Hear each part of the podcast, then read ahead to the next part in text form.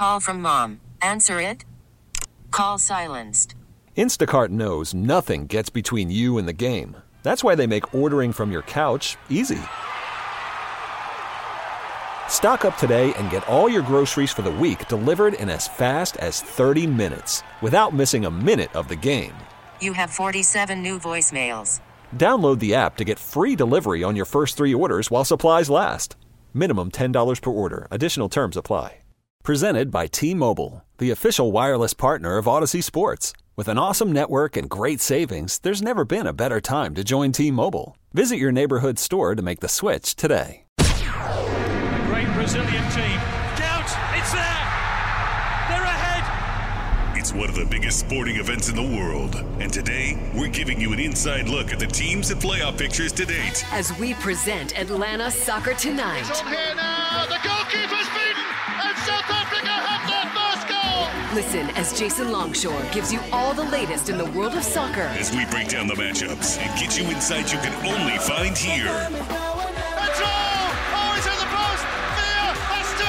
He's in the post, but it's finally in. Atlanta Soccer Tonight is on Sports Radio 92.9 The Game. Here's Jason Longshore. Let's kick it. Atlanta Soccer tonight, live on 92.9 The Game and the Odyssey app. Thanks for hanging out with us on a Wednesday night after the Hawks crush the Orlando Magic.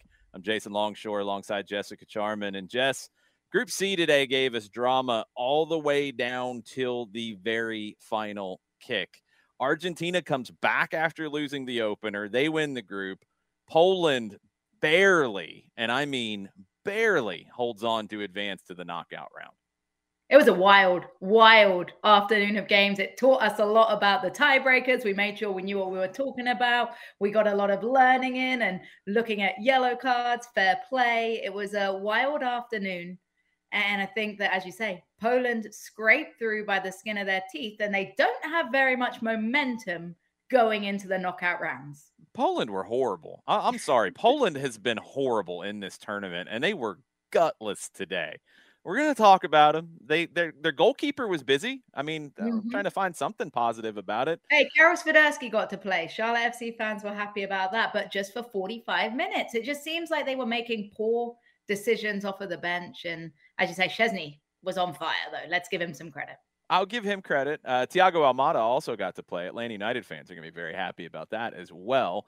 Argentina was in cruise control pretty early in the second half. They got the opener early there. We'll dig into Poland. Um, when people ask, do you want to start with the good news or the bad news? I generally like to get the bad out of the way and end on something good.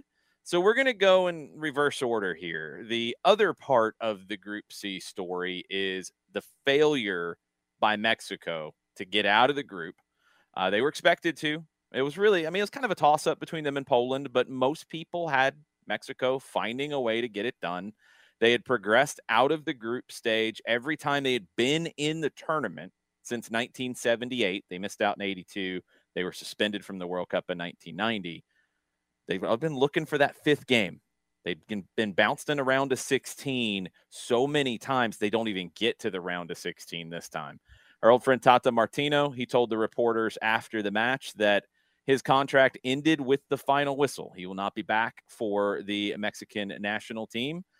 There's a lot to unpack for Mexico from this tournament and honestly from the Tata Martino era that ended in failure tough pill to swallow for Tata Martino, a guy that obviously has had a really good legacy, but this was a struggle for him. I think that before you even look at Tata as an individual, though, it's a cursed job, really, with the pressure that comes with it. It's a difficult job to end up in. You're not maybe given as much support and resources as our friend Antonio Ramos got into in yesterday's podcast. And it, it was always going to be difficult for him. I think the biggest issue, though, was a little bit of stubbornness in terms of trying to constantly lean on experience rather than embracing the youth, embracing some youngsters. We've seen so much success of young players already in this World Cup and how the gamble can pay off when you give young players an opportunity to shine instead of always relying on the veteran players that are maybe past it. You look at Belgium as an example of that. They need a bit more youth in that team. And I think with Mexico, we're seeing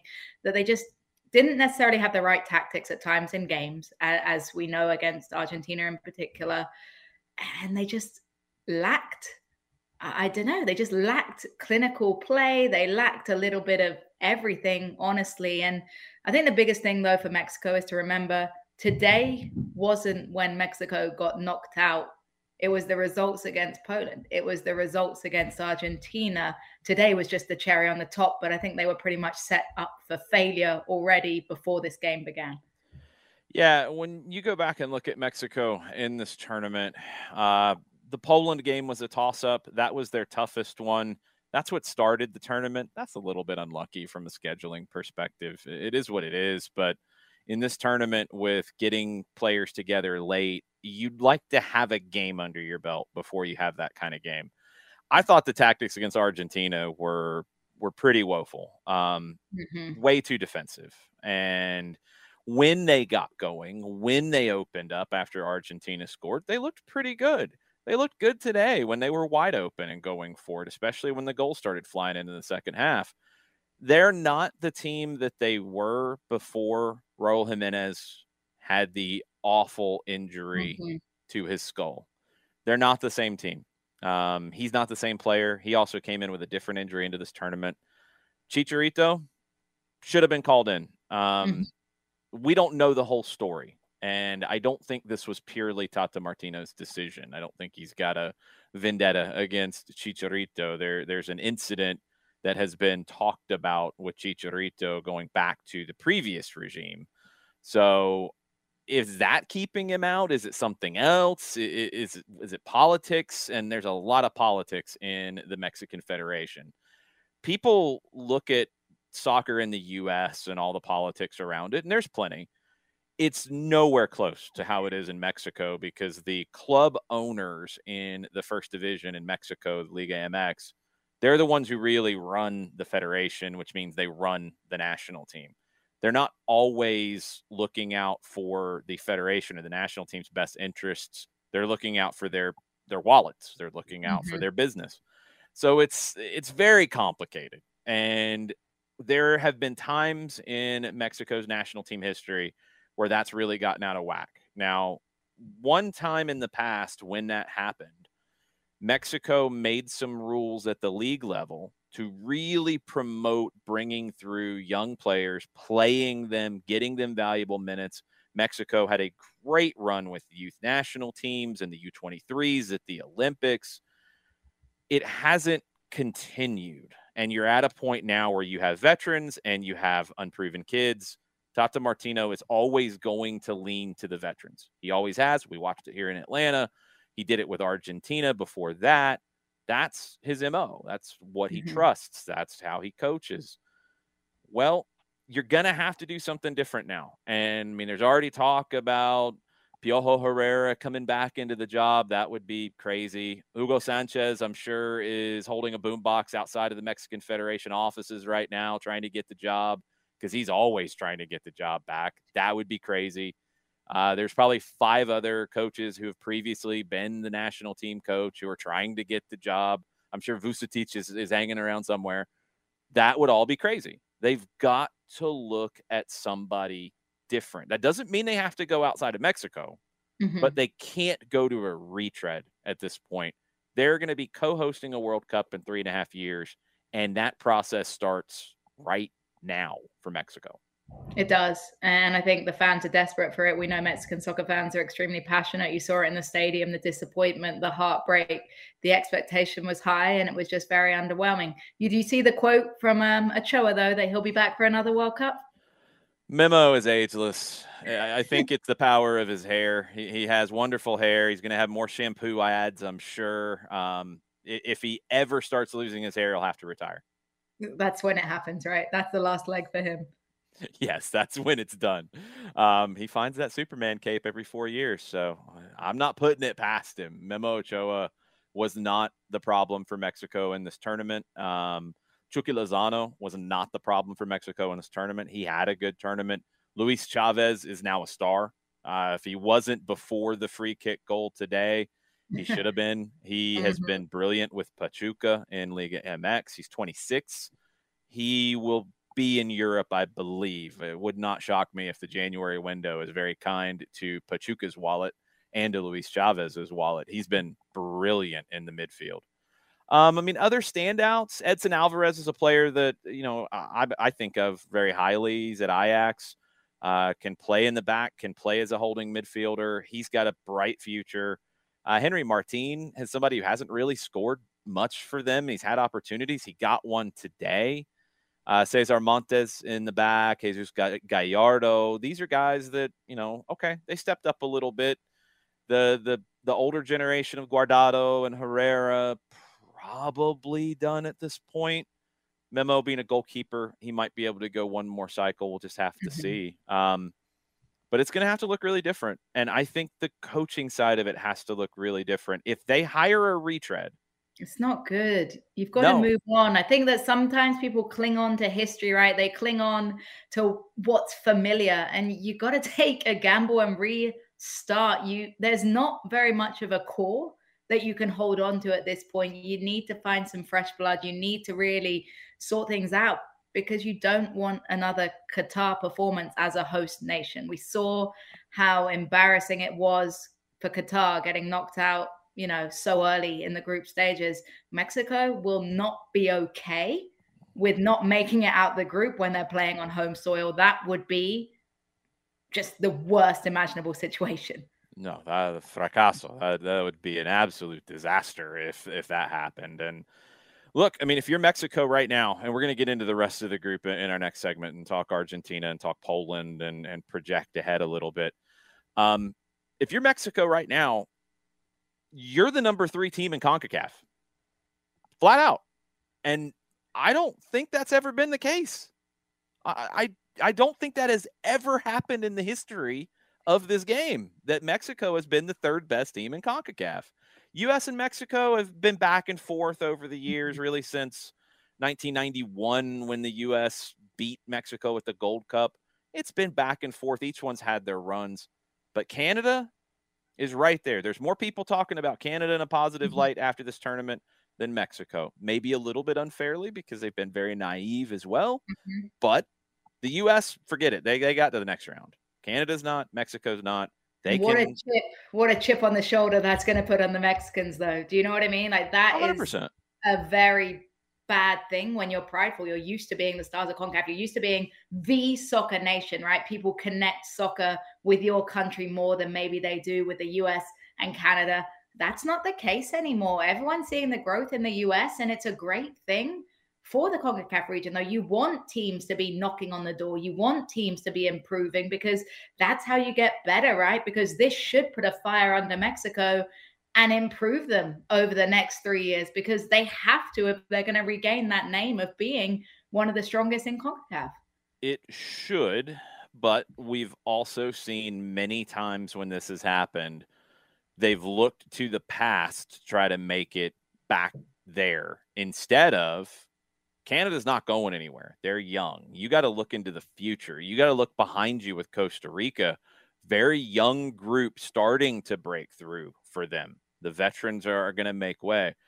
And then the rest of CONCACAF is growing as MLS has grown. You know, there's more options for players to play. You're going to see Honduras. You're going to see Guatemala. You're going to see Jamaica. You're going to see all of these countries, Haiti. You're going to see all these countries start to push. Mexico's got to get it right. It's critical for them in the next cycle. We're going to come back in five minutes. We're going to talk about the rest of Group C. Argentina wins it. Poland is second. They're both advancing to the knockout round. We'll look at what's ahead for both of them when Atlanta Soccer Atlanta Soccer tonight returns on 92.9 The Game and the Odyssey app.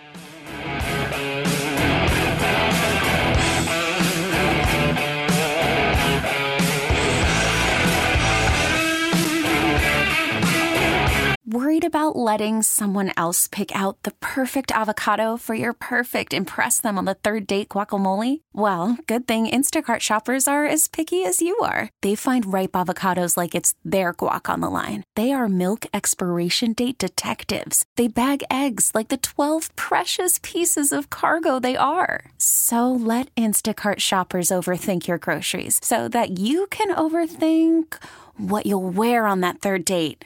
Download the Instacart app to get free delivery on your first three orders while supplies last. Minimum $10 per order, additional term supply. I'm Sandra, and I'm just the professional your small business was looking for. But you didn't hire me because you didn't use LinkedIn jobs. LinkedIn has professionals you can't find anywhere else, including those who aren't actively looking for a new job but might be open to the perfect role, like me. In a given month, over 70% of LinkedIn users don't visit other leading job sites. So if you're not looking on LinkedIn, you'll miss out on great candidates like Sandra. Start hiring professionals like a professional. Post your free job on LinkedIn.com slash recommend today. This episode is brought to you by Progressive Insurance. Whether you love true crime or comedy, celebrity interviews or news, you call the shots on what's in your podcast queue. And guess what? Now you can call them on your auto insurance too with the Name Your Price tool from Progressive. It works just the way it sounds. You tell Progressive how much you want to pay for car insurance, and they'll show you coverage options that fit your budget. Get your quote today at progressive.com to join the over 28 million drivers who trust Progressive. Progressive Casualty Insurance Company and Affiliates. Price and coverage match limited by state law. It's soccer, soccer on the world stage And Jason Longshore has it all covered with Atlanta Soccer Tonight. on Sports Radio 92.9 The Game. Welcome back, Atlanta Soccer tonight, live on 92.9 The Game and the Odyssey app. We got to finish up everything in Group C. We've, we've talked about Mexico. They've got a lot of work to do, and they've got to get this higher after Tata Martino right. Poland's got a lot of work to do as well. They have not looked great in this tournament, but they did enough to get through. Um, I just saw a headline about Poland's performance today, and it said that they advanced by playing jabroni soccer. I would kind of tend to agree with that because this was gutless. This was meek. It was just bad. Um, to the point that they're counting yellow cards to make sure they're good. We'll we'll talk about that in a second. Um, I got to get your thoughts on the penalty that was given to Argentina as a member of GK Union. I'm sure you have thoughts about that. Very, very, very strong thoughts. And listen, letter of the law. I've seen Unkel's, I've seen her tweet. I I've did not seen see her tweet. What did Christina where she said, of course, it's a foul. The goalkeeper makes contact with his face. And I saw the explanation from the pundits where they said, well, yes, it was a good point from Clattenburg. If it's with their feet, yeah, it would have been a penalty.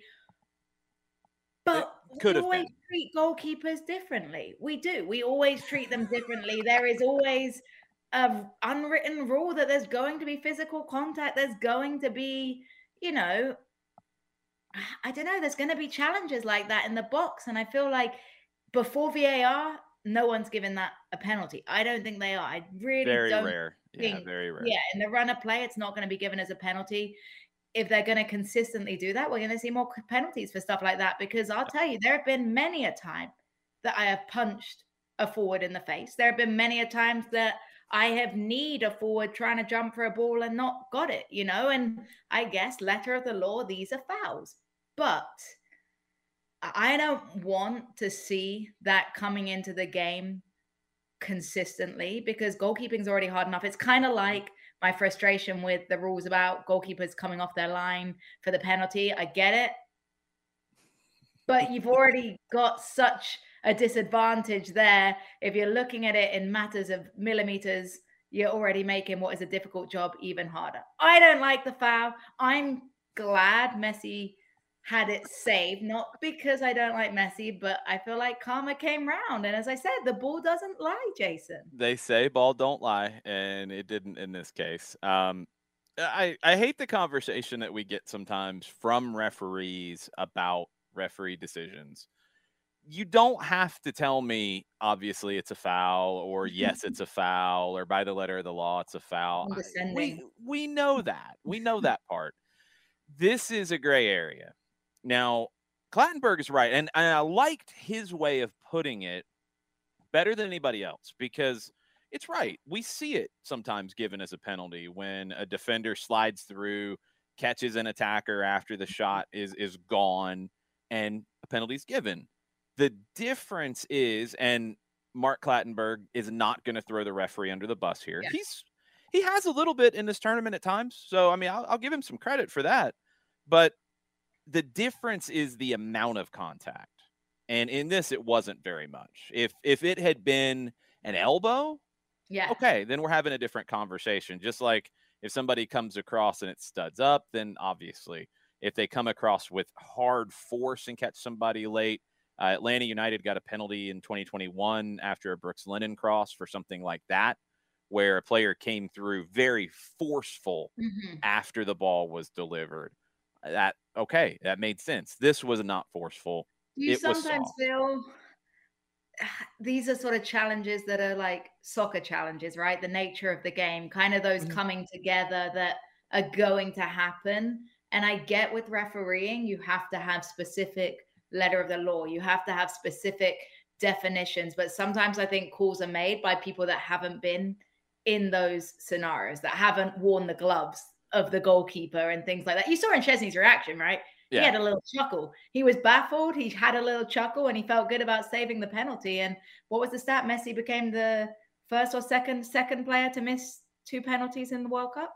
Yeah, um, but also in 1986, Diego Maradona missed a penalty in the third game for Argentina, and they went on to win the thing. So people are, you looking at that side of Are you it. foreshadowing something here, Jason? Hey, I'm just saying this is this is in the, the it's on the social media, it's on the Bird app. That's what people are talking about. So keep that in mind. Um, I, I what I wish would happen in these situations is the governing body, or in this case, the whoever's overseeing it. Let, let's get Pierre Luigi Colina out to talk about it.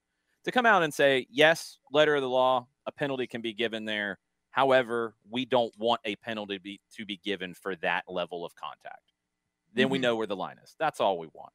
Um, it ultimately didn't matter because Argentina got a goal early in the second half through Alexis Mac Allister.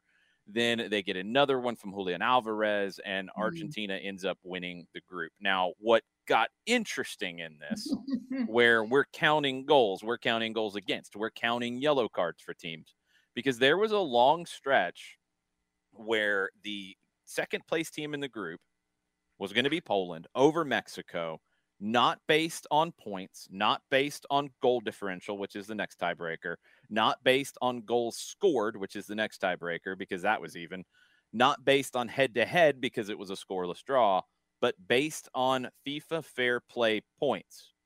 And just in case it comes up later in the mm-hmm. tournament, you get four points for a straight red. You get three points for a second yellow that turns into a red. That it's just three points. You don't get eh, extra points for the yellow. And you get one point for every yellow. This came down. If that had stayed, it ended up not being the the deciding factor. But if that had stayed, Poland would have went through because they had two fewer yellow cards. That's that's how even it was. That's better than what it used to be. I was asked on Twitter about what how things used to go, and I've I've seen the drawing of lots. There was Yeah. a, a group in 1990 where I think everybody, or no, there were there were two teams tied for second and third. They were both going through because third place teams got through at that point Mhm. if they were at a certain level, whatever. And it was just to decide who went where. And it was drawing of lots. You go further back, they've done some crazy things. They, they've had playoff games, they've had replays. They played in 1954 extra time in group matches to try to have a winner. I take that though. I would over over at least the drawing of lots. I would take it. I, I saw a tweet talking about the fact the stadiums were four miles apart. They can go for a midnight penalty shootout. I think it awesome. could be discovered using the ball. I think the fair play. Okay, I get it. It's an important part of the game, right? I think it's harder in this tournament because of the way it's been instructed to be refereed in terms of uh, yellows being used to stamp on authority because it hasn't been done completely consistently. And maybe we're seeing more yellow cards than usual. So now this fair play thing is looking even more difficult, you know? It's But- better than going to drawing of lots at that stage. Yeah, anything is thing. better than that. Like that should be Yeah. eradicated. There has to be something you can do with the ball. I don't care. Keepy uppy challenge, dizzy penalties, anything that involves a soccer ball above drawing a lots.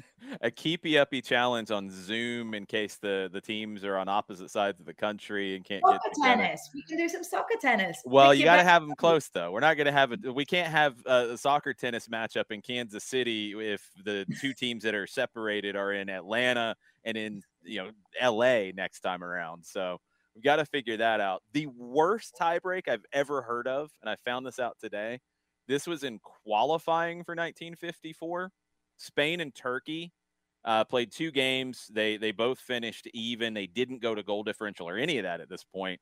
They didn't get to play a, a third game to decide it after the the or after the sorry the playoff game was tied. So after that, they don't go to penalties. What they do is a 14 year old kid was blindfolded and No. picked a name out of a hat. No, no, no, no, you're messing. No, I'm not. Who is that 14 year old kid? Was it like a charity thing that he got selected I don't know. or- He picked Turkey out of the hat instead of Spain, so he's probably not very well liked in Spain after that. But yeah, that happened. That was in qualifying for 1954. Luckily, no blindfolded kids were involved in this group. Um, Saudi Arabia pulled one back, and it wasn't over for Mexico at that point, though. If they had scored, they would have went through on goals scored, and they didn't get it. They had a couple shouts, they had a couple scares late, but they weren't able to pull it off. Argentina wins the group after losing game one. We've seen that happen where teams are losing game one in this tournament and advancing. Argentina got to win the group. Senegal wasn't able to pull that one off. What do you think of Argentina after seeing them in these last two games? I think that defeat was a wake up call. Honestly, I think it may well have been one of the best things to happen to Argentina in terms of waking them up, preventing any complacency. We know the win streak or the unbeaten streak that they were on, right? And sometimes it's better to have that unbeaten streak broken early on, and then you can start rebuilding your own momentum. I think that Argentina's in a far more favorable position than, say, Poland, who's now going into the knockout round after getting through on a loss. There's no momentum there when you get beaten, you get embarrassed, you get shown up on the field, and then you have to play again. Like, I just think it's wild, honestly, based on that performance, and they don't deserve to be in that round. Argentina, looking quality. They've got great players on the pitch, they've got good chemistry. They look like they're finding uh, a bit more of the stride. They, they never looked in threat against Poland. You know, they never looked like Poland was going to threaten them. I don't remember a good save Emi Martinez had to make in goal at all. And I think that just shows that they were dominant in possession. And honestly, if I was a Mexico fan, I'm not going to lie, it would have frustrated the heck out of me watching that last 20 minutes once they put their foot off the gas and were just enjoying playing the possession. It looked like a game of keep away. If you were sat there rooting for Mexico, you'd have been begging and begging that they tried to penetrate because they had more goals in them without a doubt. Yeah, they did, but they didn't need them, and Poland really had no interest in doing anything else either. So yeah, that one kind of saw itself out. One person who came in a house of fire was Thiago Almada. I almost ran over Lionel Messi at one point because he was wanting to take a shot at the top of the 18. Didn't quite come off. He looked lively. It's awesome to see him get his debut. Um, he's going to be a mainstay for the Argentine national team. Enzo Fernandez is about the same age. He needs to be a mainstay right now. He did get the start today. Uh, Julian Alvarez got the start over Lautaro Martinez, and he needs to continue to start. He just gives them something different. Um, I don't think the game one was a wake up call. I think, if anything, it was just a reminder that they can play well and still get beat at this stage. And they, you go back in that game, we went through all the offside decisions that went against mm. them. I mean, you're probably like seven centimeters away from winning that game 4 0 at halftime. You know, it's mm-hmm. just, it's, it's one of those days. I think the response they looked like they were feeling the pressure a little bit against Mexico for a while. Then they started to play their game and knock the ball around in their way. And this is a team that plays a little bit differently than than some of the other heavyweights in this tournament. They're trying to create individual moments. They're trying to create one v ones. Uh, it, is positional play to a degree, but they will keep possession in the final third and recycle and recycle and recycle and recycle until they get what they want. And the second goal, uh, Julian Alvarez showed that it was a 27 pass sequence. Lionel Messi did something today too, besides missing the penalty that hadn't happened since uh, Diego Maradona did it in 1994 in his last World Cup game. Oldest player on record to create five plus chances and make five plus dribbles in a World Cup match. The last one was Maradona against Nigeria the last game he played before he tested positive for doping sanctions in that game. And he was uh, banned from the rest of the tournament. I don't think Lionel Messi is going to be banned from the rest of this tournament. He's going to need to continue playing at this level, and I think it's starting to grow. Group D didn't go as anyone expected either. It had its own drama today. We'll be back in five minutes to talk about all of that as Atlanta Soccer tonight returns on 92.9 The Game and the Odyssey app.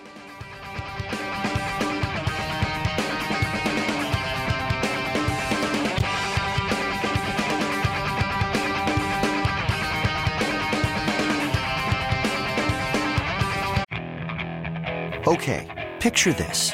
It's Friday afternoon when a thought hits you. I can waste another weekend doing the same old whatever, or I can conquer it. I can hop into my all new Hyundai Santa Fe and hit the road. Any road. The steeper, the better. Because my all new Santa Fe is available with H track, all wheel drive, so I can hit the trail without a worry in the world. Heck, with three rows and best in class rear cargo space, I can pack the whole family in with all our gear.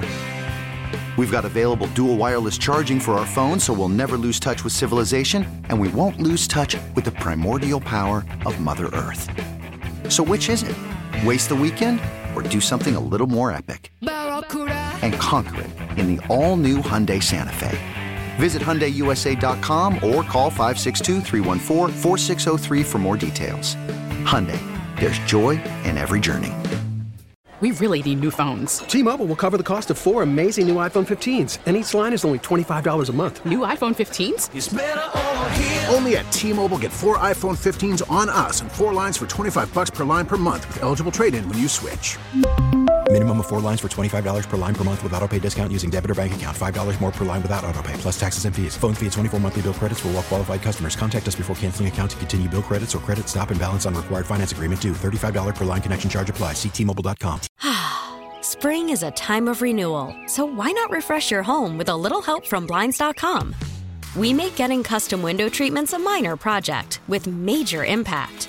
Choose from premium blinds, shades, and shutters. We even have options for your patio, too.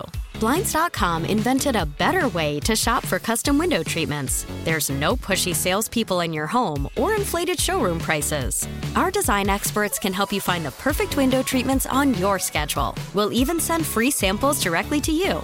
Plus, we can handle the measuring and installation for you. Unlimited window treatments installed for just one low cost. And with Blinds.com, you'll always get transparent pricing, no hidden fees. Our free shipping and 100% satisfaction guarantee can put the spring back into your step and into your home, too. Shop Blinds.com right now and save up to 45%. Up to 45% off for a limited time at Blinds.com. Blinds.com. Rules and restrictions may apply. World of soccer live with Jason Longshore. And it's the man from the back. This is Atlanta Soccer Tonight On Sports Radio 92.9 The Game. Soccer tonight, back on 92 not the game and the Audacy app.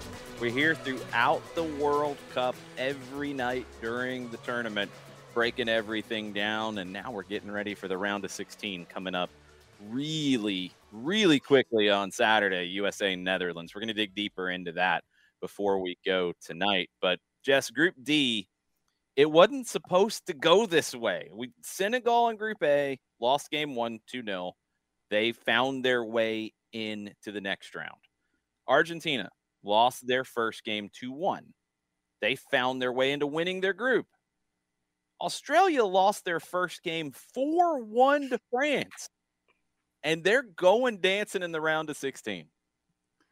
Those celebrations, Jason, were like no other. Watching the Aussies on that pitch celebrate, watching the fans. Ugh, there was just something so special about it because they were the ultimate underdog. And I think we saw how heartbreaking it was for them against France to take the lead, to do quite a good job early on, and then just crumble. I think that's how we described it, right? We said they crumbled. We said that almost getting that goal didn't give them confidence. They ended up looking worse after scoring a goal.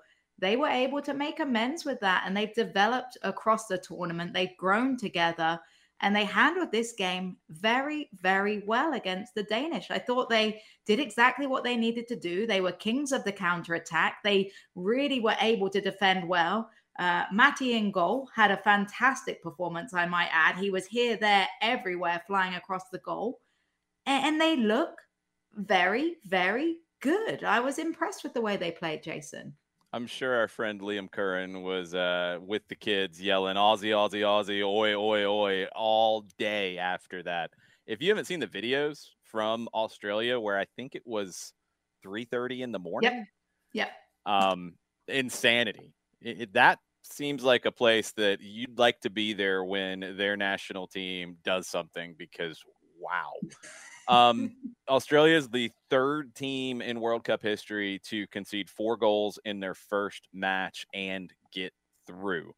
Uh, it was not pretty at all at halftime and at the final whistle. Matty Ryan completed and attempted more passes than any Australian player.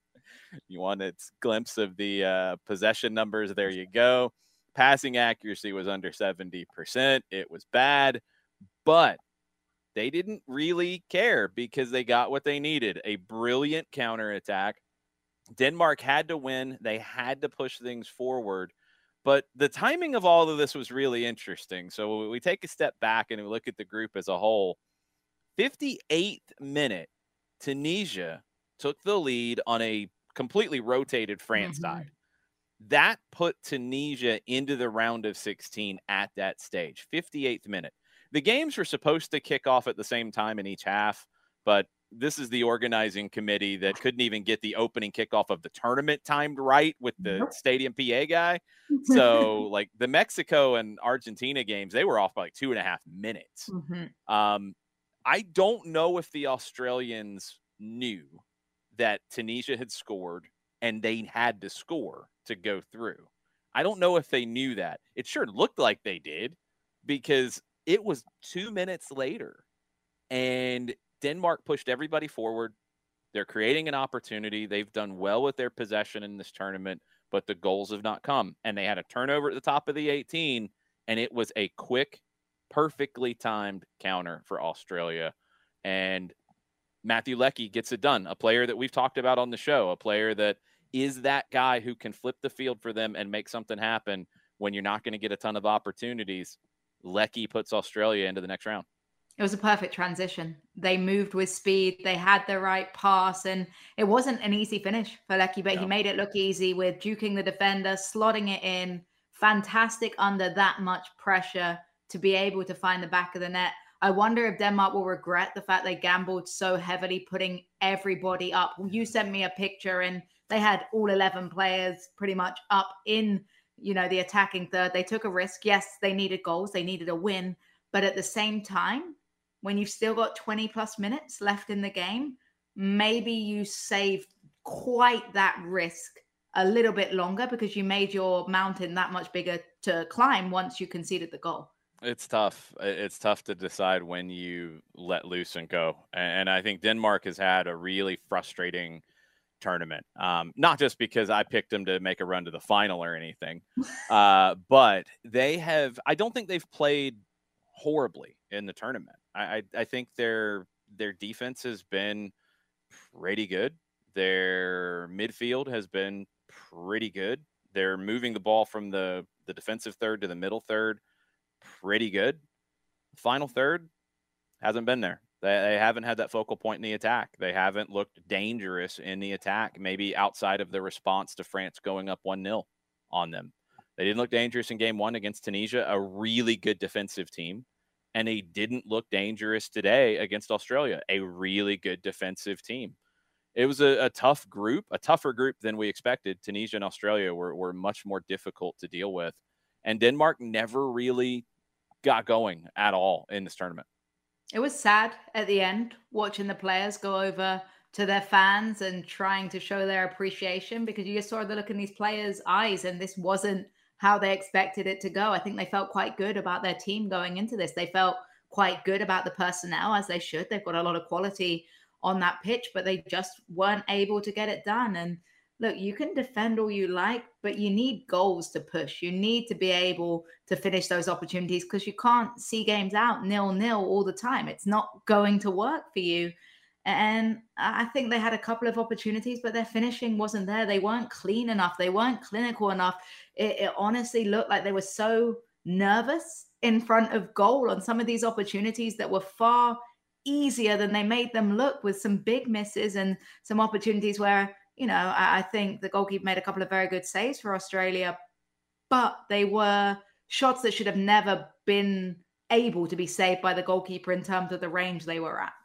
Yeah, credit to Tunisia in this group as well. Uh, they made a fight of it. Wahbi Khazri got the goal, fifth consecutive goal he's been involved in for Tunisia, going back to the 2018 World Cup. He's the first African player to score in three consecutive starts at a World Cup.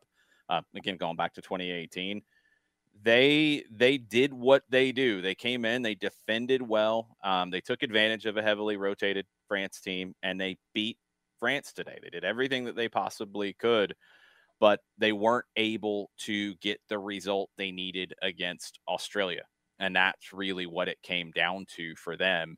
So they go home. Denmark goes home. France wins the group. Uh, they did have to rotate heavily today. Didier Deschamps talked about it to French radio afterwards, and he said that some players were at risk talking about injury, and we had just played in two high intensity matches. Uh, it allowed the substitutes to see the difference in quality in a World Cup match. Kylian Mbappe is one of those, uh, dealing with an ankle issue going back to his time with PSG before the World Cup. They've played 24 players. That's the first time that's ever happened because usually it's a 23 man squad. William Saliba came in and he was the 24th member of the squad to play. Um, does that worry you at all about France that they had to rotate so heavily? There's concern about some injuries going forward, and the rotated guys in today didn't look that great. Yeah, I think it's a signal that maybe the squad depth isn't quite where they would like it to be, and their squad would have been deeper if they hadn't lost so many people pre uh, World Cup because those people that were starters that would have been in the squad would have been your starters, and then your starters now may have been on the bench. So I think they've struggled a lot with injuries, as you say. There's something in that camp that is really causing difficulties for them. Nonetheless, if you flip it on a positive, yeah, they didn't get the job done, but at least they were exposed to World Cup minutes. At least they're exposed to a competitive game. You're now going to be bringing in subs that at least have minutes under their belt before. And, I think that that is a beneficial thing. But the Mbappe injury concerns I mean, and I know it's out of precaution. Yeah. But you're still worried that he's not feeling 110% because right now he's the player that France has been looking to to bail them out and, and to really be the leader there to finish the goals. He's looked 110%. So I, I think it is total precaution. We'll see. Uh, they play Poland in the round of 16 as the bracket's starting to take shape. Uh, Poland's going to sit back they're going to ask Wojciech Szczesny to make 10 saves. Um, they always have Robert Lewandowski up top who can can ruin your day really fast. And in a knockout game, that's not the kind of player you want to see on the other side. I've always felt like when you get into these games, Jess, you you need a couple things to go your way, obviously, in a knockout game. But you need to have a player who can either keep you in a game, mm-hmm. that can be a defender, that can be a goalkeeper, and you need a player who can win you a game. Poland has that. Both.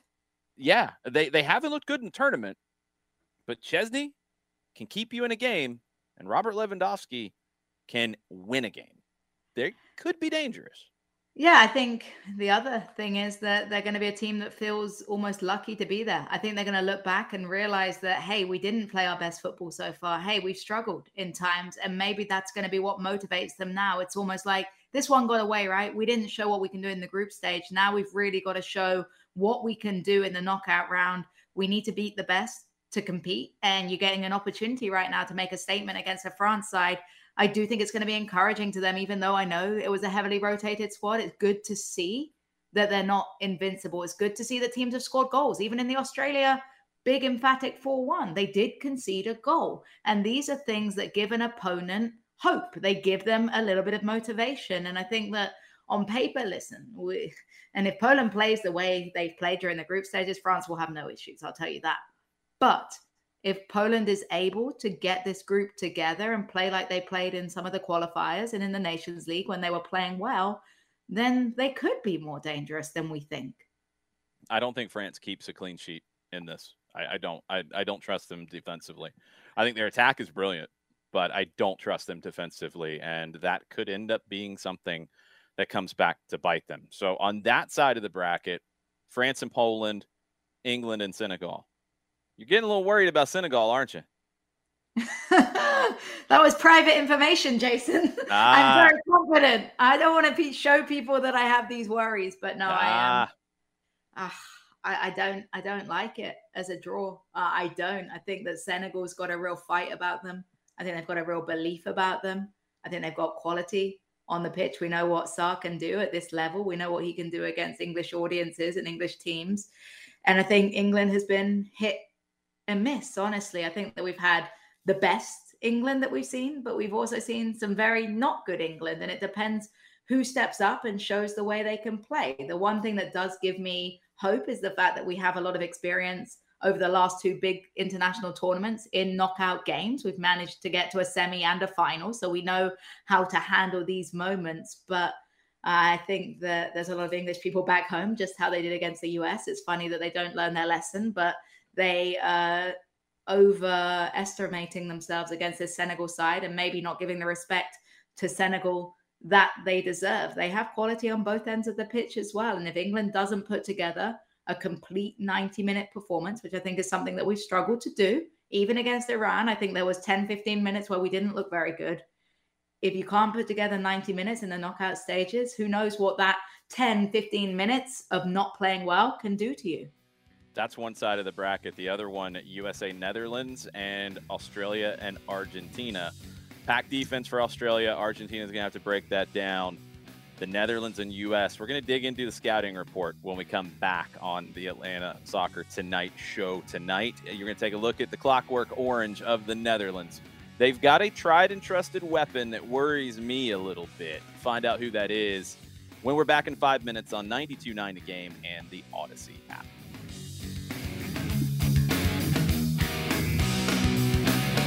This episode is brought to you by Progressive Insurance. Whether you love true crime or comedy, celebrity interviews or news, you call the shots on what's in your podcast queue. And guess what? Now you can call them on your auto insurance too with the Name Your Price tool from Progressive. It works just the way it sounds. You tell Progressive how much you want to pay for car insurance, and they'll show you coverage options that fit your budget. Get your quote today at progressive.com to join the over 28 million drivers who trust Progressive. Progressive Casualty Insurance Company and Affiliates. Price and coverage match limited by state law. Okay, picture this. It's Friday afternoon when a thought hits you. I can spend another weekend doing the same old whatever, or I can hop into my all new Hyundai Santa Fe and hit the road. With available H track, all wheel drive, and three row seating, my whole family can head deep into the wild. Conquer the weekend in the all new Hyundai Santa Fe. Visit HyundaiUSA.com or call 562-314-4603 for more details. Hyundai, there's joy in every journey. T-Mobile has invested billions to light up America's largest 5G network from big cities to small towns, including right here in yours. And great coverage is just the beginning. Right now, families and small businesses can save up to 20% versus AT&T and Verizon when they switch. Visit your local T-Mobile store today.